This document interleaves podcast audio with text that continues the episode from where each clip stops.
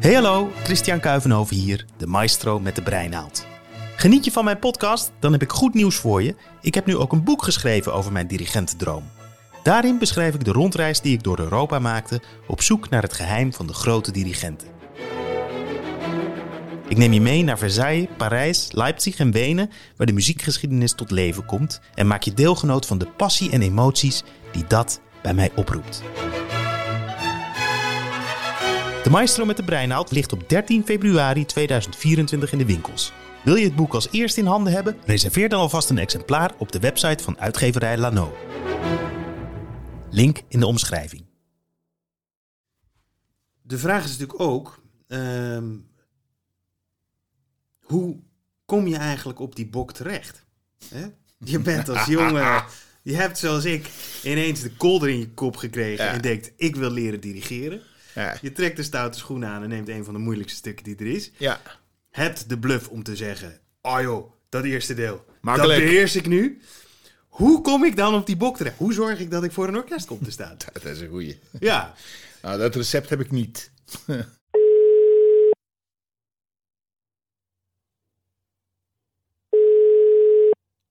Rotterdam Philharmonisch Orkest met Floris Don. Floors Don, goeiedag. Je spreekt met eh, Christian Kuivenhoven.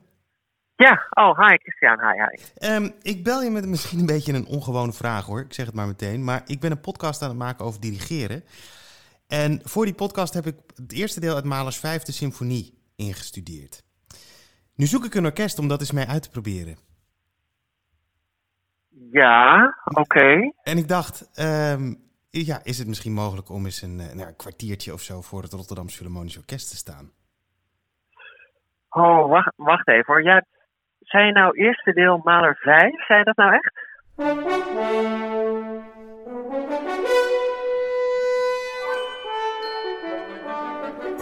Je luistert naar De Maestro met de Breinaald. Een podcast van mij, pianist en presentator Christian Kuivenhoven... in opdracht van de International Conducting Competition Rotterdam.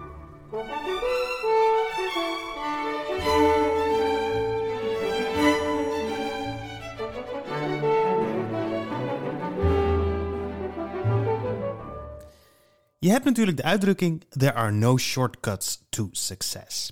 Maar ja, ik denk altijd maar, als je precies weet wat je wil, in mijn geval het dirigeren van het eerste deel uit de vijfde symfonie van Mahler, waarom zou je dan niet gewoon recht op je doel afgaan? En omdat de International Conducting Competition Rotterdam achter deze podcast zit en het Rotterdamse Philharmonisch Orkest een van de partners van dat concours is, was het natuurlijk voor mij een eitje om het telefoonnummer van Floris Don te krijgen, de programmeur van het orkest, en hem te vragen of ik, nou ja, niet eens een kwartiertje of zo, twintig minuutjes, voor het orkest zou mogen staan. Eh, ja, maar Christian, wacht even. Maler 5, dat is, dat is chefzagger. Dat doen we met, dat doen we met Laaf Chani. Dat doen we met, met Yannick, met Gertjev. Dat is toch, dat is ongeveer de meest complexe muziek die, die er bestaat. Dat is toch niet iets wat je zomaar even doet? Nee, nou goed, ja, kijk, het gaat ook niet om, om een hele serieuze uitvoering. Hè. Wat, ik, wat ik wil weten in de podcast is, hoe is het nou om te dirigeren? Hoe is het inderdaad om... Ja, ik wil eigenlijk gewoon de sensatie is ervaren. Gewoon als je, als Ja, jullie nou nee, toevallig dat een groot stuk doen... Ja, maar, op- maar, ja, maar wacht, je, de, ik, ik snap het hoor, het is, het is hartstikke mooie muziek, maar kan je niet, wat, wat is er mis met eine kleine nachtmuziek? Ik bedoel, moet je niet gewoon een beetje klein beginnen? Ja, dat, dat dacht ik ook. Maar, maar eh, ja, dit is nou eenmaal het stuk dat ik sinds als, als klein jochie al, al, al in mijn jongenskamer heb staan dirigeren. Dit, ja, ik dacht, als ik dan met dirigeren bezig ga, dan moet het maar meteen zo hoog gegrepen. En Ed Spanjaard en Anthony Herbers hebben mij, mij er les in gegeven. Dus het is niet alsof ik on, helemaal onbeslagen ten ijs kom. Ah, Oké, Ed, ja, Ed en Anthony, ja. Oké, nou goed, dat zijn natuurlijk ook niet de minste. Ehm, Maar kijk, al is het, al is het tien minuten, hè. Het, ehm, ehm, Ja, ja, ja, ja. ja.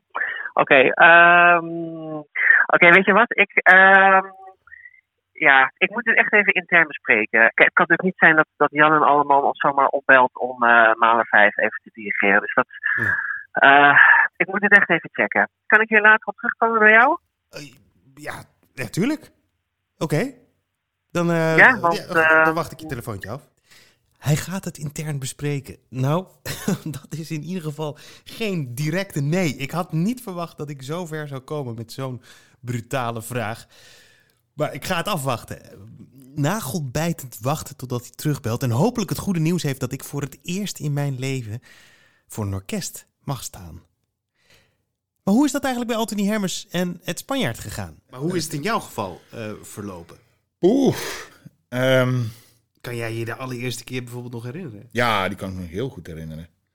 Ehm, toen ik piano studeerde op het conservatorium, spe- studeerde ik pianoconcert van Griek. En dat wa- vond ik geweldig. Ik had ooit, toen ik 14 was, had ik Olly Moestenen gehoord bij jonge mensen op het concertpodium. En ik was helemaal verliefd op dat stuk. Hij speelde het eerste deel. En natuurlijk, ik was 17 en ik kon dat helemaal niet natuurlijk. Maar mijn pianoleraar, Jacques de Thijssen, die ging het noot voor noot met me door. Ik moest studeren enzovoort. Ongelooflijk mooi Ja. stuk. En op een gegeven moment was ik, ik was 19 geloof ik. En toen ehm, werd ik uitgenodigd om met een amateurorkest te spelen. En eh, nou oké, voorbereid en zo. En toen op een avond eh, werd, was de dirigent ziek. Hm. Concertavond of Nee, nee, nee, nee, repetitieavond? repetitieavond. En eh, dus toen werd ik opgebeld van ja, de dirigent is ziek, dus we gaan de repetitie afzetten, afzeggen. En ik zei, nee, je gaat die repetitie niet afzeggen, laat maar hangen, dat, dat regelen we wel. Ja, dan doen we het gewoon zonder dirigent. Dus ik ben daar naartoe gegaan en ik heb die repetitie gedaan van achter mijn pianootje. En ik heb gemerkt dat ik het heel erg leuk vond. Ik vond het leuk om richting te geven, muzikale richting te geven.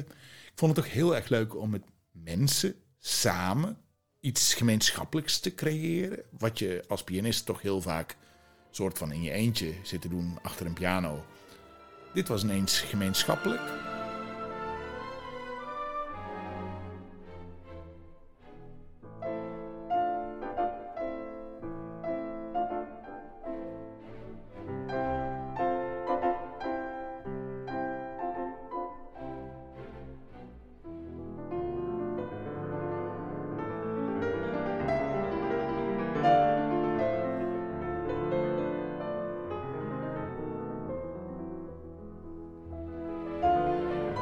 Ik heb toen op de deur geklopt van de orkestdirectieklas in Tilburg bij Jacques van Steen. Waar ik eh, naar binnen mocht na toelatingsexamen. Gewoon omdat ik het fascinerend vond eh, de, die literatuur te ontdekken. Gewoon de symfonieën, de concerto's, de, symfonische gedichten. Ik vond het geweldig. Er ging echt een wereld voor me open. Ehm, nou ja, ik, eh, zo gezegd, zo gedaan, eerste jaar, orkestdirectie. En toen kwam het uur van de waarheid, het propedeutisch examen. En ik zie Jacques van Steen nog eh, voor me staan. En hij zegt, eh, Anthony, heel goed gedaan. Maar ik ga je wel laten zakken. Hij zegt, Anthony, je doet veel te veel dingen tegelijk. Je studeert piano. Ik studeerde toen ook nog bestuurlijke informatiekunde op, op, de, op de CUP toen nog in Tilburg. En orkestdirectie. En dat gaat allemaal niet. Dat is te veel. Het vak is zo ingewikkeld, dat vereist focus. Een behoorlijk strenge beoordeling dit. Maar zo zal zo meteen uit het vervolg van Antonies verhaal wel blijken met de allerbeste bedoelingen. Want als je afgestudeerd bent aan een conservatorium, dan ben er natuurlijk nog lang niet. Dat is eigenlijk in ieder vak zo. Als je studietijd klaar is, dan pas begint het echte werk. Er zijn dan nog een heleboel tussenstappen te nemen voordat je echt een zelfstandig dirigent kunt zijn. Het Spanjaard ziet als hoofd van de dirigeeropleiding aan het Conservatorium van Amsterdam veel van die jonge mensen aan hun carrière beginnen. En ik vraag aan hem dan ook wat er voor nodig is om die eerste paar kansen te krijgen. Dat is talent, geluk, vertegenwoordiging, zichtbaarheid, prijzen winnen, ehm, samenwerken in je opleidingstijd met gearriveerde mensen die je zien zitten. Ah, en die laatste opmerking van Ed die blijkt heel belangrijk te zijn. Niet alleen tijdens je opleiding, maar vooral ook daarna in het begin van je carrière heb je seniors nodig waaraan je je kan optrekken. En in dirigentenland betekent dat dat je moet proberen om iemands assistent te worden. En dan het liefst in het theater, bij het ballet of bij de opera. Ik heb zelf heel vaak geassisteerd. Een aantal hele beroemde dirigenten. De beroemdste zijn Haitink, Bernstein, Karajan, Solti. Allemaal totaal verschillend. Want wat doet een assistent precies voor zo'n... Ja, dat kan eindeloos veel terreinen bestrijken. Het kan zijn dat je in de zaal zit en aantekeningen maakt. Eh, het komt voor dat je in een ruimte waar het concert of de opname plaatsvindt, waar je nog niet eerder bent geweest, het prettig vindt om het orkest tien minuten zelf uit de zaal te beluisteren. En je assistent vraagt om te dirigeren, zodat je, je hoort natuurlijk uit van een ander perspectief. En het, ik heb vaak, omdat ik van huis uit pianist ben, als, ik heb heel, veel, heel vaak opera's geassisteerd. En in een operahuis dirigeer je koren achter het toneel en salonorkesten en horen inzetten in Siegfried. En je, je speelt aanbeeld in, uh, in Rheingold. Ja, dat hoor je goed. Aanbeeld. Als je dacht dat een orkest alleen maar uit keurige violen bestond, dan heb je de opera's van Richard Wagner nog niet gehoord. In Das Rheingold, het eerste deel uit in totaal vier delen die samen de Ring des Nibelungen vormen, van Richard Wagner, zit de partij voor het aanbeeld. Een slagwerkpartij in feite, die voor Ed rekening kwam toen hij de beroemde dirigent Georg Solti assisteerde in de jaren 80 in het Wagner Walhalla Bayreuth. Maar Ed's taken waren toen niet alleen muzikaal van aard. Ik was in Rheingold ook de kikker. Uh, in de derde scène verandert uh, Alberich zich eerst tot slang of, of monster. En dan zegt uh, zijn tegenstrevers die zeggen, nou ik ben zeer onder de indruk, maar je kan je natuurlijk nooit in iets kleins veranderen. Wat? Ik kan me niet in iets kleins. En dan wordt hij, is die kreuten. En dat was ik, dat was een groene kikker op een lange stok. En ik moest onder het toneel uh, gaan staan, onzichtbaar. En dus op de hopjes, dat is. Uh, nee. De, speelt de Engelse hoorn en dan. Dan hopt die kikker, en dat was ik dan op de, op de, de groene kikker op de stok. Ja.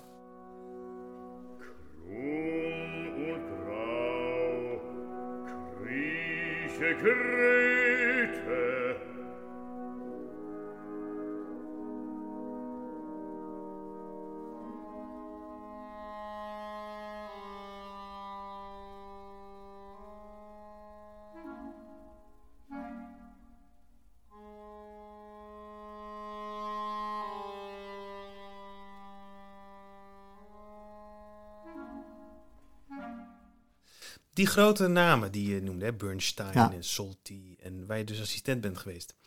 Wat zagen die in jou? Nou, een, een vriendelijk Joods jongetje die, die, die uh, voor veel, uh, voor veel uh, benut kon worden. Ik heb met, met Solti ontzettend veel aan de vleugel gezeten. Maar hij liet me ook in Bayreuth dirigeren, in de orkestbak. Omdat hij dan in de zaal wilde luisteren. In het Wagner Walhalla Ja, fantastisch. Ik heb vrij veel scènes uit de ring daar voor het eerst gedirigeerd. De Ring des Nibelungen is de operacyclus waar Ed het hier over heeft. Gigantisch werk van Richard Wagner. Vier opera's die bij elkaar één geheel vormen en in totaal zo'n 15 uur duren. Ed Spanjaard vierde er misschien wel een van de allergrootste successen uit zijn carrière mee toen hij de grote maestro was die de integrale uitvoering van deze operacyclus mocht leiden bij de Reisopera in Enschede van 2009 tot en met 2012. Een klinkend succes was dat in de pers en vooral ook bij het publiek. De basis voor dat succes ligt voor Ed Spanjaard dus in het buitenland. En dat is ook het advies, naast het aanbrengen van focus, dat Anthony krijgt aan het begin van zijn carrière van zijn strenge leraar Jacques van Steen. Je moet eens over de grens gaan kijken. Want in Nederland ja, verwacht men eigenlijk dat je achternaam Karian is. En dan word je één keer uitgenodigd en is het van... Ah, ja, hij heeft toch nog niet zoveel ervaring. Wat ook klopt. Maar in bijvoorbeeld Duitsland heb je een heleboel operahuizen. Ga eens een keer kijken in zo'n operahuis. Want dan kun je als repetitor aan de gang. Dan kun je eh, opera's begeleiden. Kun je muzikale repetities met de zangers werken. Uh, het is een heel bedrijf waar je dan in komt. En misschien dat je ook ooit een keer een voorstelling mag overnemen.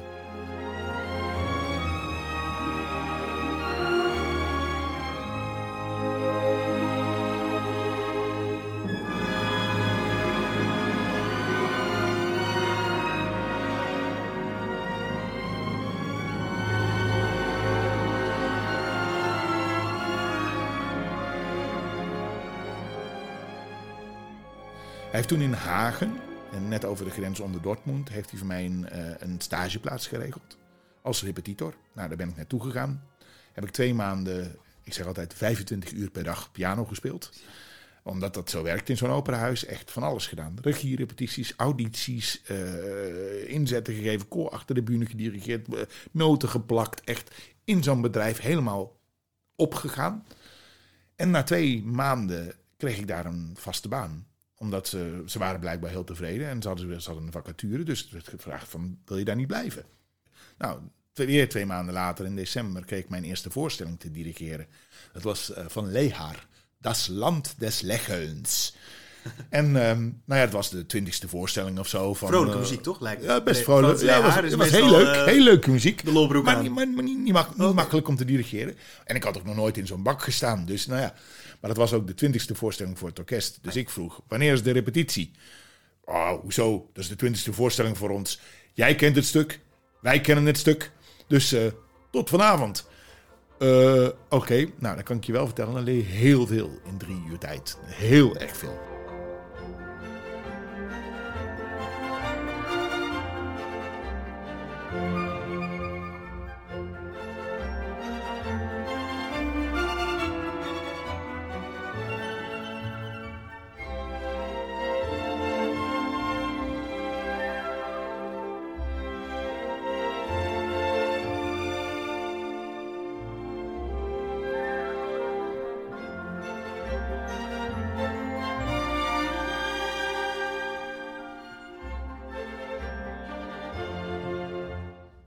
Dat dan ook de belangrijkste leerschool voor een, voor een dirigent om, om zijn uren te maken in het theater?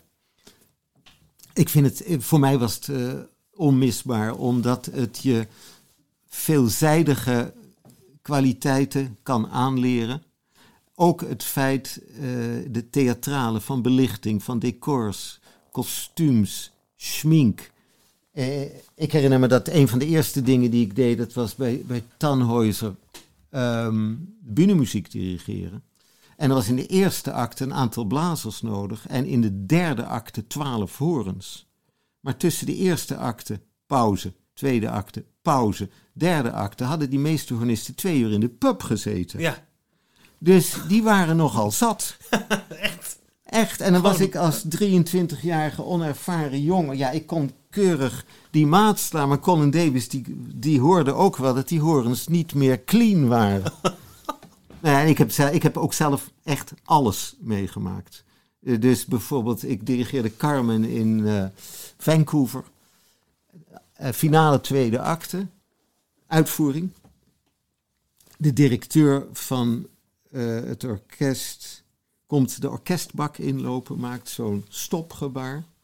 Wat blijkt, Don José, de hoofdtenor, had zijn stem verloren. Ehm, er moest een wissel plaatsvinden. Iemand die de bijrol zong, die ging met het boek aan de zijkant van het toneel staan. Die zou Don José zingen. De oorspronkelijke zanger zou wel acteren. Dus we moesten herbeginnen. En toen heb ik, is- het klinkt echt bezopen, al dirigerend die smokkelaar gezongen. en het The show must go on. Ja, en Het, het, het, het leuke is dat iedereen is sportief op zo'n moment. Ja. Mon cher monsieur, cher monsieur, mon cher monsieur, cher monsieur, nous allons s'il vous plaît quitter cette demeure. Vous viendrez avec, viendrez avec, viendrez avec, viendrez avec. C'est une promenade.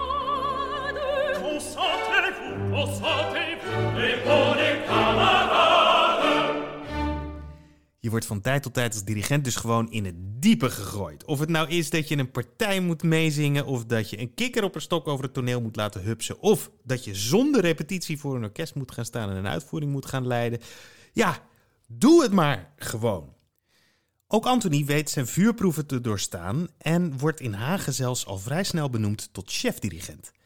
Tien jaar lang is hij daar de artistiek directeur van het Operahuis. Maar als hij zich realiseert dat hij na tien jaar zo ongeveer iedere vierkante centimeter van het theater wel kent, besluit hij dat het tijd is om een stap verder te zetten.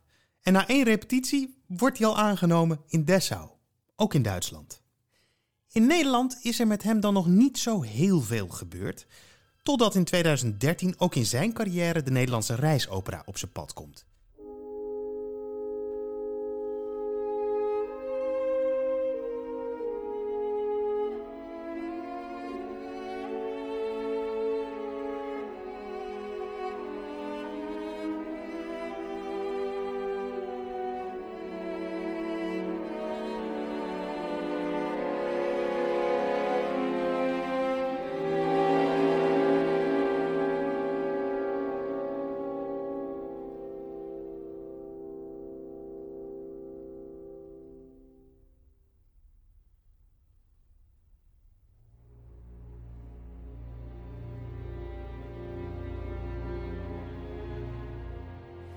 Hij dirigeert daar Tristan en Isolde, toevalligerwijs net als bij Het Spanjaard een opera van Richard Wagner.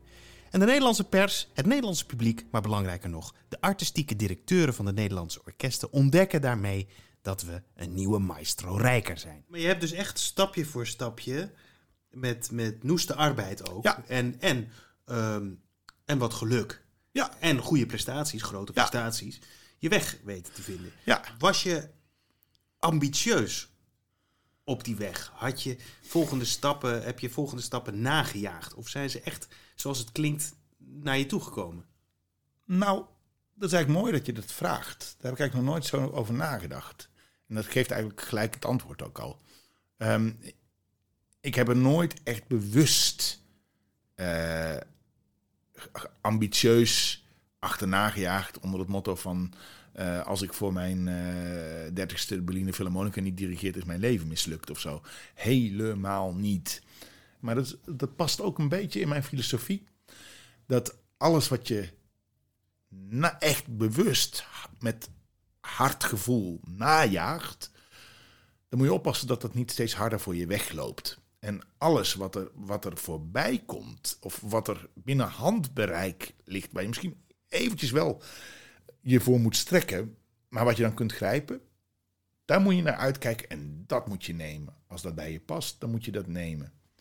En bepaalde, ik heb natuurlijk ook, Zo sta je ook op de bok. zo sta ik Hoor ook ik je op net de bok. zeggen. Ja. Zo sta ik ook op de bok. Dat geduld dat Anthony zo siert, dat heb ik dus precies niet. Hè. Als ik iets wil, dan moet er, zal het gebeuren. Zo ook het dirigeren van het eerste deel van Mahler's vijfde symfonie. En Floris Don heeft mij teruggebeld. Ja, Christian, met eh, Floris Don, Rotterdamse Philharmonisch Orkest. Ja, Floris, hi. Ja, hi, ja, ik zou je nog even terugbellen over jouw ehm, hè, op zich natuurlijk heel ehm, prima ambitieuze plan om bij ons eh, even Maler 5 te komen dirigeren. ja, ik, ik, hoor al, ik hoor al een beetje nee, nou, kijk, kijk eh, het, het, eh, ja, het is natuurlijk fantastische muziek, maar ik, ja, ik heb het nog even overlegd met, met de directie en met onze artistieke commissie. Maar ja, weet je, het, het is alleen al zo'n groot orkest. Ja, dat kost gewoon duizenden euro's per uur. En dat, dat kunnen we helaas niet zomaar faciliteren. Dat spijt me echt Nee. oprecht.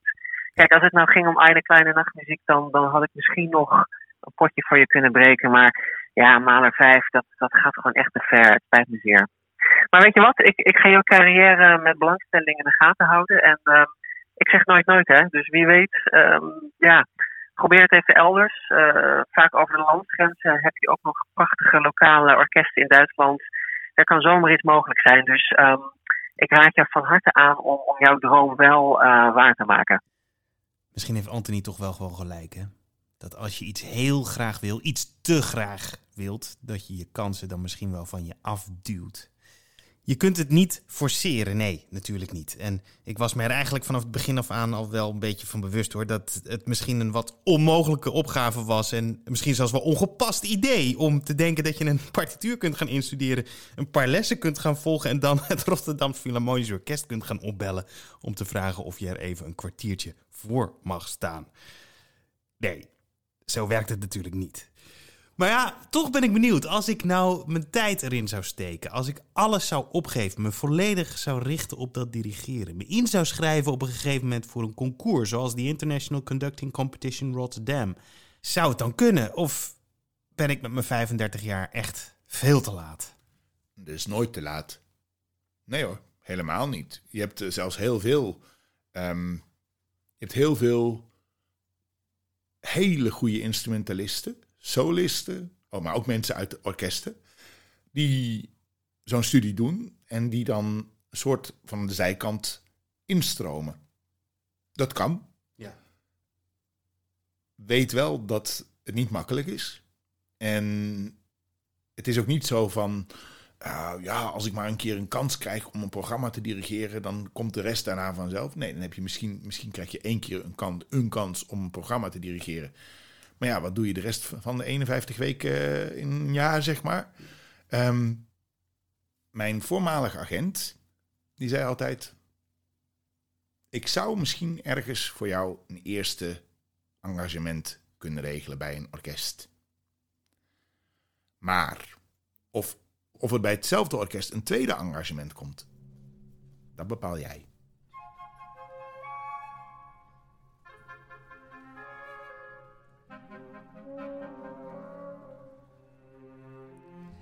Kansen krijgen. Daar gaat het allemaal om als je een carrière op poten wil zetten. En om dat als dirigent een beetje te bespoedigen, kun je meedoen aan een concours, zoals de International Conducting Competition Rotterdam. In de volgende en laatste aflevering van de Maestro met de Breinaald spreek ik daarom met concoursdirecteur Rob Hilberink over de kansen die zijn organisatie aan jonge dirigenten wil geven. En ik spreek twee deelnemers over hun dromen, hun verwachtingen en zenuwen. Vind je deze podcast nou leuk? Like hem dan, deel hem met je vrienden of laat een goede review achter, want dan zullen meer mensen hem kunnen vinden en beluisteren. Vind je de muziek uit de afleveringen mooi? Kijk dan in de show notes, want daar vind je alle links. En wil je meer weten over het concours? Ga dan naar iccr.nl of volg de International Conducting Competition Rotterdam op social media.